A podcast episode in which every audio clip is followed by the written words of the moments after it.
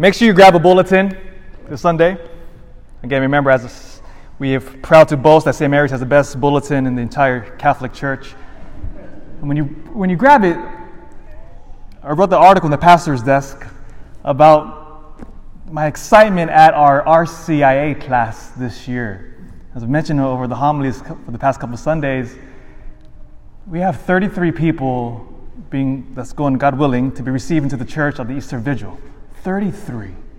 It is the largest class we've ever had in decades. So praise the Lord. And, and so, to all of you, if, if you are here at this, at this Mass, I want to reiterate, speaking directly to those 33 people, I want to repeat the words of St. Paul in the second reading to you specifically. We give thanks to God always for all of you remembering you in our prayers, unceasingly calling to mind your work of faith and labor of love. We give thanks to you, 33 sons and daughters about to receive into the church. Which always leads to another question. Because here are 33 brothers and sisters who are making that willful decision and saying, I want to be part of you. And for us who have been baptized Catholic, I want to ask you why are you Catholic?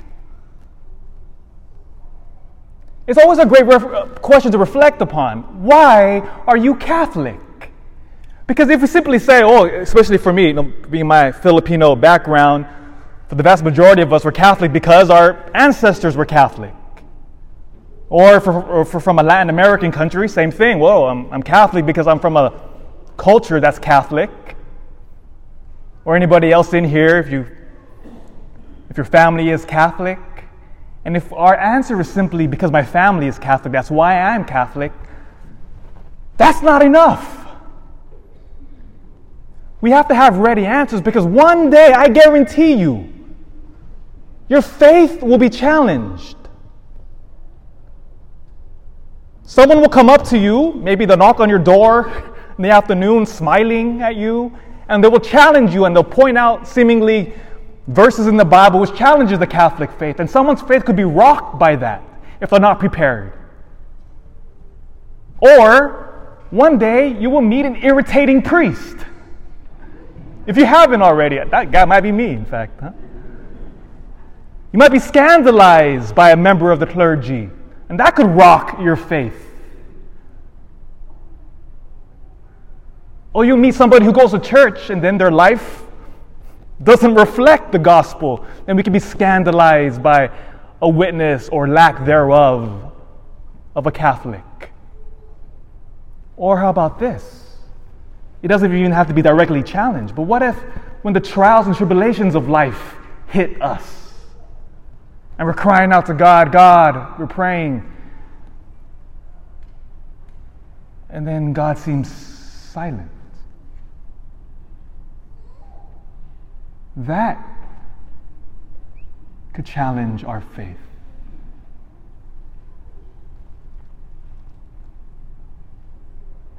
Why are you Catholic?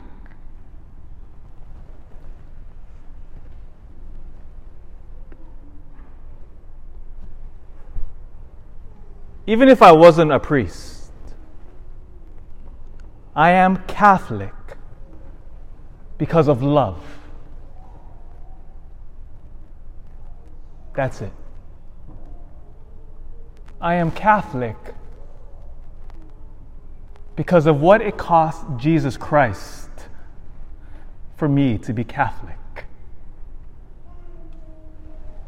The Catholic Church, that word church, comes from a Greek word meaning ecclesia, the Greek word translation of the word English in ch- church. It means those who are called out. That's what the word church means. Those people who are called out. In Spanish, it's a little easier to hear the connection because what is the Spanish word for church? Iglesia. What is the Greek word for church? Ecclesia. Or in Latin, what is the Latin word for, for church? Very similar. So the word church means those who are called out of the world. Which leads to another question What price did Jesus Christ pay to build the Catholic Church?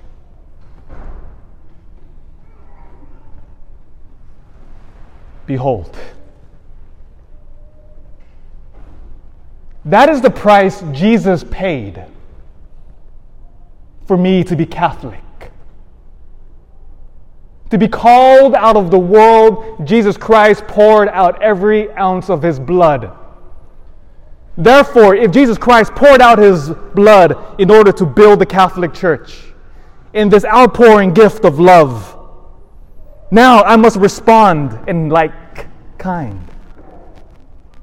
I must respond in love. When they asked Jesus a specific question, Jesus, remember when they asked him, Jesus, what is the most important commandment? Do you remember what our Lord said? Love the Lord your God with all of your heart, your mind, and your strength. Love, the laying down of one's life for the good of the other.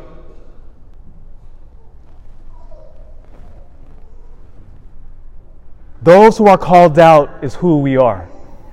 And it's precisely this distinction which gives the gospel reading today all its fervor. So it's a famous one liner to repay what is Caesar what is Caesar's, and to God what is God's. There are two groups here that are challenging Jesus the Pharisees and the Herodians. And it helps to understand who these two particular groups were. The Pharisees were the leading group of religious leaders of the Jewish people. They were the most, probably the most powerful group at that time period. So they teamed up with the Herodians. The Herodians were those people who had supported King Herod, hence the name Herodians, King Herod. And what Herod was, Herod was the puppet king of the Romans. Because remember, who's in power at this time? The Roman Empire. And whenever Rome would dominate your country, they would uplift a puppet king who would do their bidding. So that's King Herod.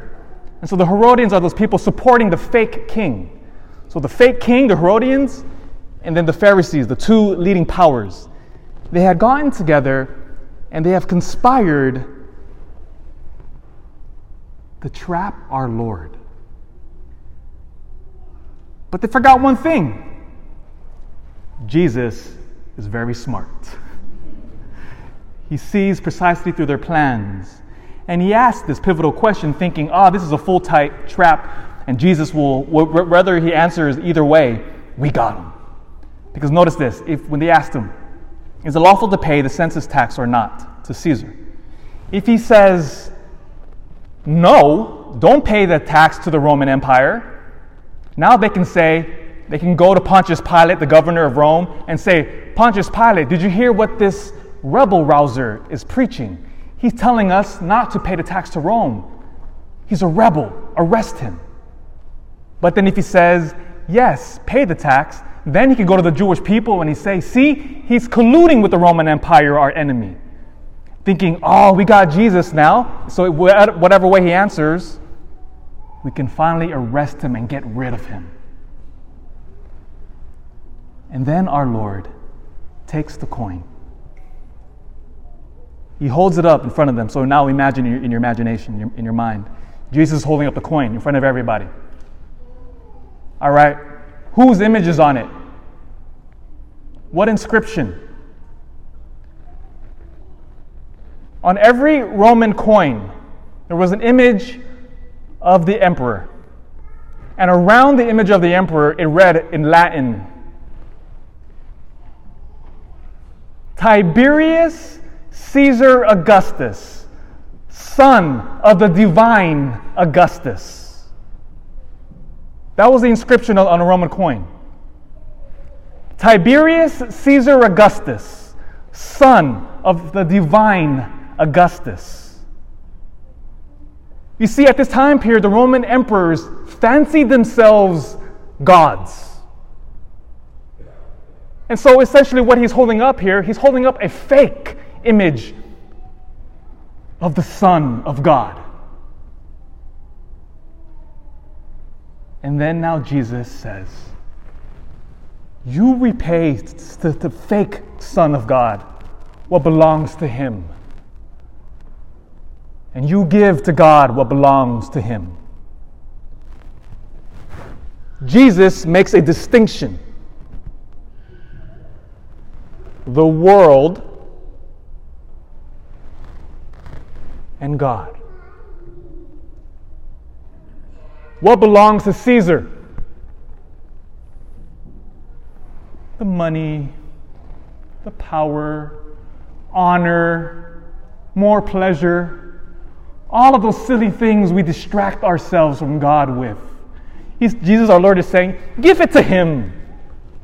Give Him His petty power, honor, and pleasure. You give it to Caesar. Let Him have it. But you, you belong to God. Because what belongs to God, as revealed to us in Genesis chapter 1, verses 26 and 27, it says that every single one of us is created in the true image and likeness of God. Not the fake God of the Roman Empire, printed on silver and gold. Not the fake God held up by legions of army and violence and torture. No.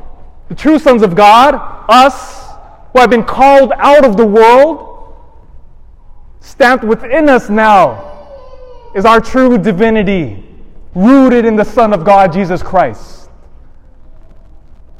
That is what Jesus says belongs to Him. Let the world fight over peanuts.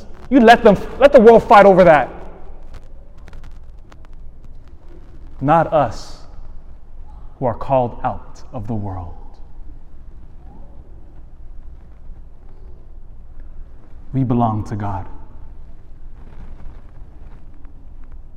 That is why I am Catholic.